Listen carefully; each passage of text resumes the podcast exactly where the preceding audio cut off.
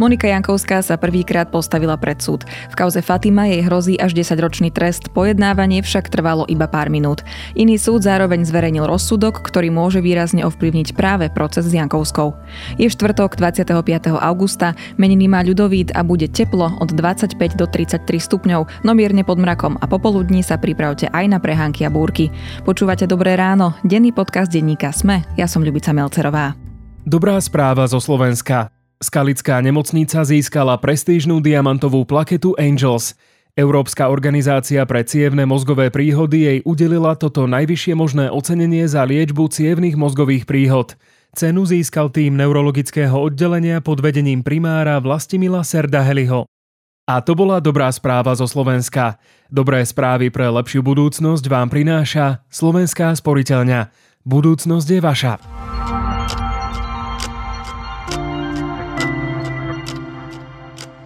Na úvod je pripravený krátky prehľad správ. Vláda zatiaľ neschválila pomoc domácnostiam s prudko rastúcimi cenami elektriny a plynu. Rokovať budú o týždeň. Minister hospodárstva Richard Sulík požiadal o preloženie, lebo chce návrhy dopracovať. Cieľom je na dva roky zmraziť ceny elektriny a výrazne znížiť aj zvýšenie poplatkov za plyn. Predstavitelia Smeru odovzdali prezidentke Zuzane Čaputovej petíciu za vyhlásenie referenda o bezodkladnej demisii vlády a zmene ústavy. Nazbierali vyše 406 tisíc podpisov. Prostredníctvom referenda chcú vyhlásiť predčasné voľby. Podporu referendu vyjadrili aj Hlas, SNS a Republika. Kandidatúru v komunálnych voľbách oznámili ďalšie tváre. V Bratislave bude kandidovať na primátora súčasný starosta nového mesta Rudolf Kusí. Tvrdí, že aktuálny primátor Matúš Valo ukradol Bratislavu. V Žiline sa chce stať primátorom syn ex-primátora Jana Slotu, Pavol Slota. Ruský veľvyslanec pri OSN obvinil českú ministerku obrany Janu Černochovú z podpory terorizmu. Dôvodom bola jej reakcia na atentát, pri ktorom zomrela Daria Duginová. Napísala, že jej nie je ľúto Duginovej, ale naopak tisícok zavraždených na Ukrajine. Černochová obvinenie z terorizmu odmietla. Spojené štáty americké slúbili Ukrajine vojenskú pomoc vo výške 3 miliard dolárov. Je to zatiaľ najvyššia suma, ako Američania poskytli Ukrajine a ich pomoc už presiahla 10 miliard dolárov. Ďalšie aktuálne správy nájdete na webe Sme alebo v aplikácii Denníka Sme.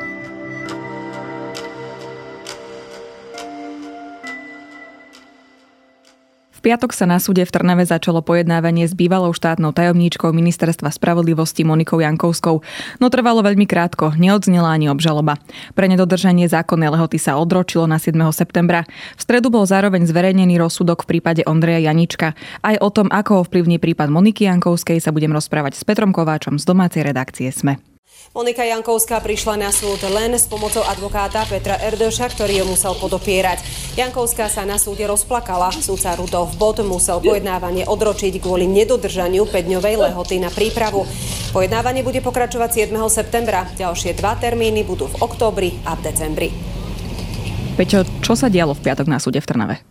Piatok bol v podstate úplne prvý krát, keď sme my mohli vidieť Moniku Jankovskú ako obžalovanú. Naozaj na súd prichádzala už tento raz nie ako súdkynia, Kauza Fatima, ktorá sa ťahá naozaj dlhé roky, tento raz vyústila do jej obžaloby. Hrozí jej tu 10-ročné väzenie, čiže v podstate ten proces bol taký, že mala odznieť celá tá obžaloba. Videli sme, že kvôli zdravotnému stavu to vyzeralo dosť tak nahnuté a napokon zavážili lehoty, pretože Monika Ankovská nemala dostatočný čas na to, aby sa pripravila na dané pojednávanie. O tom zdravotnom stave sa veľa hovorí, o zlom zdravotnom stave, ale tie posudky ju nezbavujú svoj právnosti, takže môžeme povedať, že ona vníma ten proces a zmysel toho procesu, vlastne, ktorý sa celý deje. To posudzovanie toho, ako je vôbec Monika Jankovská na tom zdravotne, naozaj zvonku veľmi ťažké. To, čo vieme povedať, že obidve strany majú v rukách znalecké posudky, ale ani jedna nehovorí o tom, že by bola nepríčetná alebo nesvojprávna Monika Jankovská. Dokonca aj obhajca Peter Erdeš pripomína, že ich zdravotný posudok teda hovorí o tom, že síce má nejaké diagnózy, má možno stiažené to vnímanie, ale určite vníma jednak tú podstatu, ale aj teda nespôsobila právnych úkonov, rovnako úrad špeciálnych špeciálnej prokuratúry hovorí, že Monika Jankovská je úplne príčetná a teda je schopná zúčastňovať sa. Skôr ako sa dostaneme ešte k detailom, tak prosím ťa pripomeň e, trochu tú kauzu Fatima. O čom je?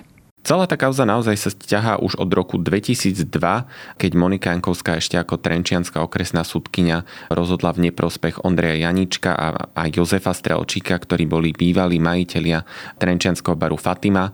A naozaj dnes už vieme povedať, že pre vykonštruované obvinenia ich dostala aj Monika Jankovská do väzenia, strávili tam 15 mesiacov a viedlo to k tomu, že ten bar boli nútení prepísať v prospech Čongradiovcov a mafiánov, čiže vlastne až po rokoch v júli tohto roka oslobodili túto dvojicu a súdy povedali, že to rozhodnutie bolo nesprávne. Povedali sme, že sa pojednávanie odročilo. Bolo to z dôvodu toho, že vlastne nebola dodržaná zákonná e, lehota a nestihla si vlastne preštudovať tú obžalobu Monika Jankovská. Neprebrala si poštu od súdu. Bola jej, myslím, že ešte 2. júla jej posielali e, obžalobu. Následne sa policia jej snažila ju, ju doručiť. Ani to nebolo úspešné. Ako je to možné? Ako to jej obhajca vlastne vysvetloval? Tá interpretácia je možno trochu náročná, pretože naozaj súd aj podotýkal, že veď on robil všetko, čo bolo v jeho sílach. Jednak skoro dva mesiace pred tým pojednávaním posielal túto poštu, aby sme teda vysvetlili, ide o obžalobu, ktorá sa zasiela poštou a tým, že si ju obžalovaný naštuduje, tak sa môže pripraviť na to, čo mu bude čeliť na súde a je na to minimálne teda 5-dňová lehota, to sa súd snažil dodržať naozaj dva mesiace vopred, posielal takúto poštu. Monika Jankovská si to nepreberala. Vysvetlenie obhajcu je také, že jej ani neprišiel ten žltý lístok povestný z pošty. Samotná pošta to odmieta komentovať. To, čo vieme povedať, že súd sa potom kontaktoval políciu, tá sa 6 krát snažila neúspešne doručiť túto obálku a napokon úspeli až keď kontaktovali obhajcu, ale vznikol z toho časový stres a naozaj Monika Jankovská si to napokon prebrala až 4 dní pred termínom, čiže o jeden deň bol bola v sklze. Úrad špeciálnej prokuratúry sa ale zároveň vyjadril, že Erdős zavádza v tom, že vlastne Jankovská mala čas si to naštudovať. V akom zmysle? Tam je v podstate taká trenica, ktorá vznikla ešte po ukončení vyšetrovania. Po tom formálnom ukončení policia vždy dáva s prokuratúrou teda taký čas, volá sa to, na naštudovanie spisu, keď vlastne ten obžalovaný, ktorý teda bude čeliť pojednávaniu na súde, má možnosť oboznámiť sa so závermi vyšetrovania, môže sa k tomu vyjadriť a má naozaj právo ešte navrhnúť na nejaké ďalšie úkony, povedzme, ktoré by oddialili celú tú obžalobu. No a Monika Jankovská sa tohto nezúčastnila, ona dostala dva termíny a to vysvetlenie obhajcu je také, že ona už v tom čase bola na tom psychicky zlá, nebola schopná ísť na takéto úkony.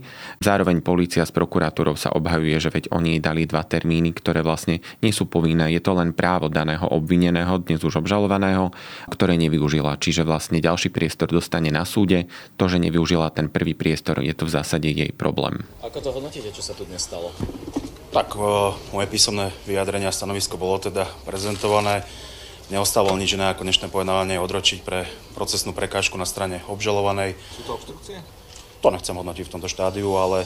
A samosúd sa povedal, že má dôvodné podozrenie na obštrukcie ja som sa tiež k tomu nejakým spôsobom vyjadril e, aj k tomu spôsobu preberania tých zásielok, takže to stanovisko ste tam určite zachytili.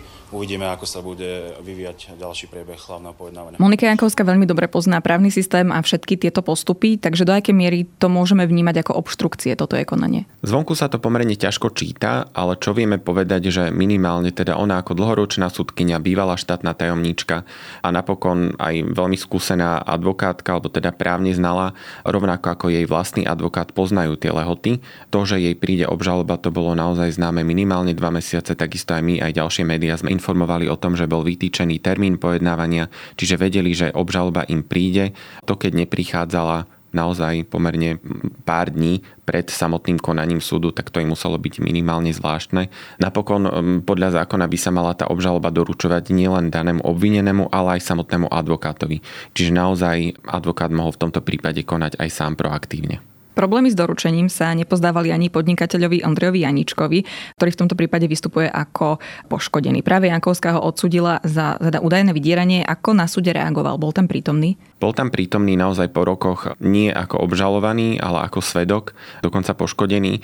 On teda povedal, že jemu to je ťažké pozerať sa na Moniku Jankovskú, že mu je doplaču, pretože naozaj mm, on jej nepraje nič zlá, ale na druhej strane práve ona stojí za tým, že on si odsedel 20 mesiacov vo väzení a teda celé roky mal poťahovačky po súdoch, ale on osobne jej neverí. Prirovnal to k tomu, že teda ak e, pracujeme s tým, že má psychické problémy, je na liečení, tak ak by mala lieky, nesprávala by sa, alebo nemala by také problémy, ako sa zdalo, že má v piatok. Janička v polovici júla oslobodili, včera zverejnili rozsudok, takže čo sa v ňom píše?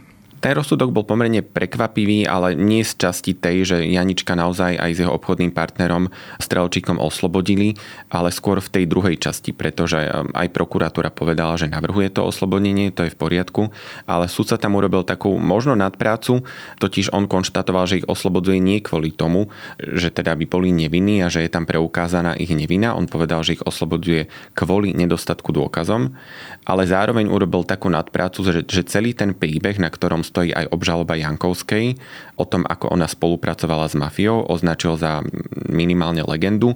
On to prirovnal dokonca ku knižným príbehom o Erkulovi Poirotovi alebo Sherlockovi Holmesovi a naozaj čakali sme veľmi, že čo bude v tom písomnom odôvodnení, pretože aj napríklad právny zástupca samotného Janička hovoril, že ak teda odstrihneme tú linku, že Jankovská spolupracovala s mafiou, že to bolo kúpené rozhodnutie, tak potom čo bolo motivom jej konania? Že ako keby to, čo vyvrátil súd, potom nedáva tú odpoveď na iné alternatívne riešenie.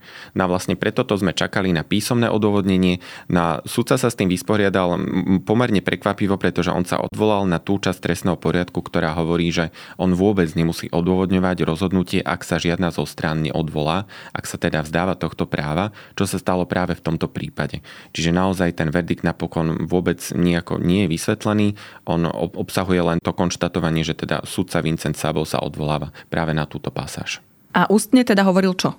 To bolo celé to prekvapivé na tom júlovom pojednávaní, že on nielen teda povedal, že nesúhlasí alebo neverí tomu príbehu, že je príliš komplikovaný, ale on tam aj priamo spochybnil práve kľúčových svetkov, ktorí majú aj usvedčovať Moniku Jankovskú a už vypovedali v tom druhom konaní, ktoré sa týkalo samotného Janíčka a neveril im. Práve preto to je tento verdikt dosť dôležitý pre kauzu Jankovskej.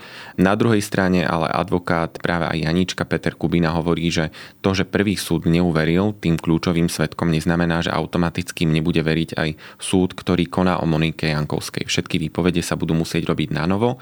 Názorom toho prvého sudcu Saboa nie je tento nový sudca Rudolf Bod viazaný, čo je v podstate pomerne pozitívne pre túto kauzu. Vieme si povedať aj konkrétne, ako to môže kauzu Moniky Jankovskej ovplyvniť? Nový sudca má teraz v rukách právoplatné rozhodnutie, ktoré hovorí o tom, že Janíček bol odsudený neprávom, čo je veľmi dôležité a to je asi to najdôležitejšie pre samotnú kauzu Jankovskej, pretože je vyvinený z akýchkoľvek obvinený Janíček a naozaj to poukazuje na to, že Jankovská ešte v roku 2002, keď ho poslala za mreže, tak na to nemala dostatok dôkazov, na základe ktorých by tak mohla urobiť. No a naozaj e, zároveň na ňu sa toho času už hrnú ďalšie svedectvá ľudí, ktorí ešte vôbec neboli pred súdom.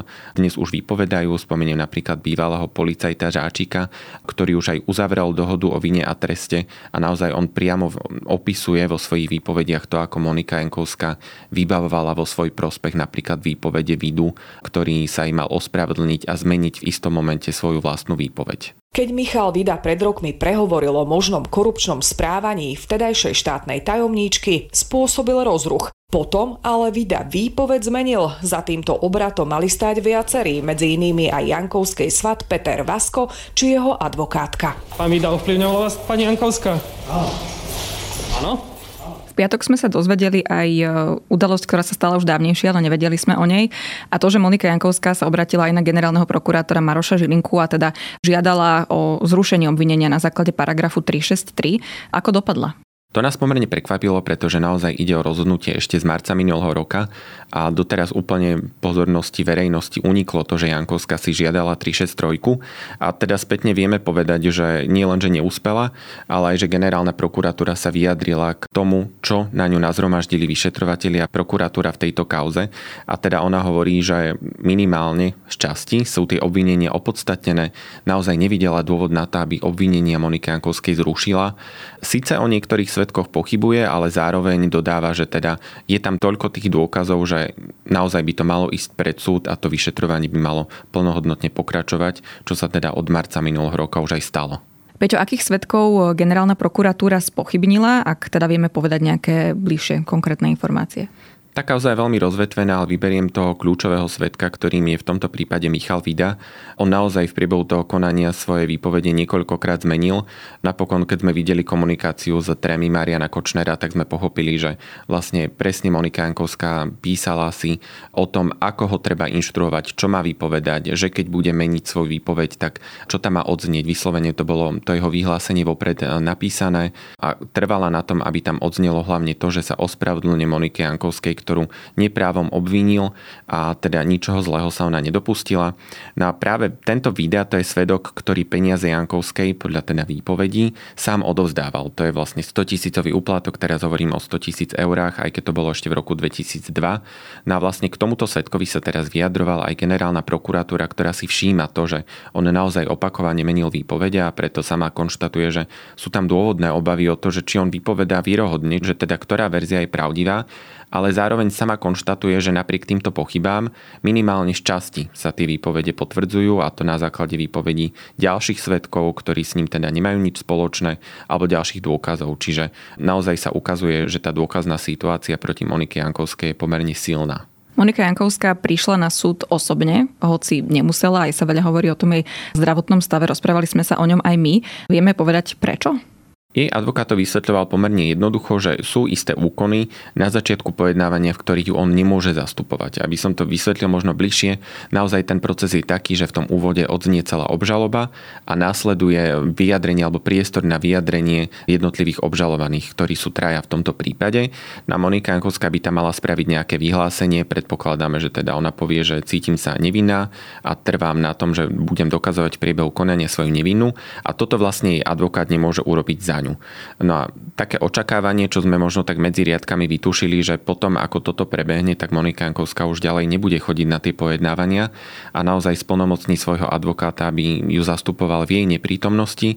No ale tak či tak toho 7. septembra, na kedy je to odročené, tak tam zrejme ešte príde, pretože tento úkon neprebehol, naozaj ani to čítanie obžaloby sme zatiaľ nepočuli, no a zrejme až potom už sa nebude zúčastňovať. Toto nie je jediná kauza, do ktorej je zapletená Monika Jankovská a v ktorej sa teda postaví pred súd. Čo ešte ju čaká? Ona je ešte rovnako stíhaná aj v kauze Búrka, to je tá známa kauza, v ktorej sú stíhaní mnohí sudcovia, kde už sa schyluje k obžalobám. Obžaloba na Moniku Jankovskú zatiaľ podaná nebola, ale naozaj z informácií, ktoré máme, je to pomerne na spadnutie, mohlo by sa tak stať v najbližších týždňoch, na najvýš mesiacoch. Táto kauza hovorí o tom, že Monika Jankovská vybavovala pre Mariana Kočnera rozhodovanie v kauze zmenky televízie Markíza naozaj lobovala v jeho prospech a to, ako má byť rozhodnuté. Vieme teda povedať, že okrem týchto desiatich rokov, ktoré hrozia v kauze Fatima, sa ten trest ešte potenciálne môže zvyšovať pre kauzu Búrka. Budeme to všetko samozrejme pozorne sledovať. Ako sme spomínali, súd v kauze Fatima pokračuje 7. septembra a budeme sa mu venovať aj v dobrom ráne. Rozprávala som sa s redaktorom SME Petrom Kováčom.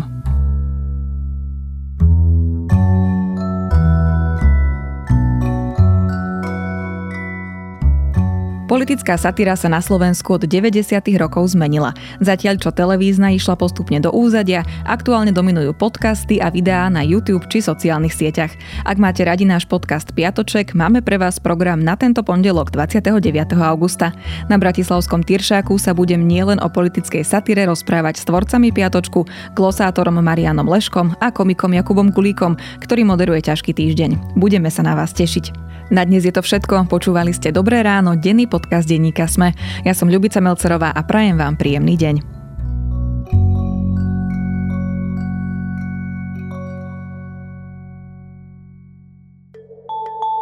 Veda nám ukazuje, že okolo seba vidíme len 4% vesmíru. Veda nám hovorí, ako sa zo šikovných primátov za milióny rokov stali moderní ľudia. Veda nám prináša vakcíny a lieky, uľahčuje život, naznačuje, ako bojovať s klimatickou zmenou. Ja som Tomáš Prokopčák a vedu milujem. Preto vám každý týždeň v spolupráci s našimi kolegami prinášame podcast Zoom plný najnovších a najzaujímavejších vedeckých objavov. Zoom nájdete nájdete každú stredu na webe Denníka Sme alebo vo vašej podcastovej aplikácii.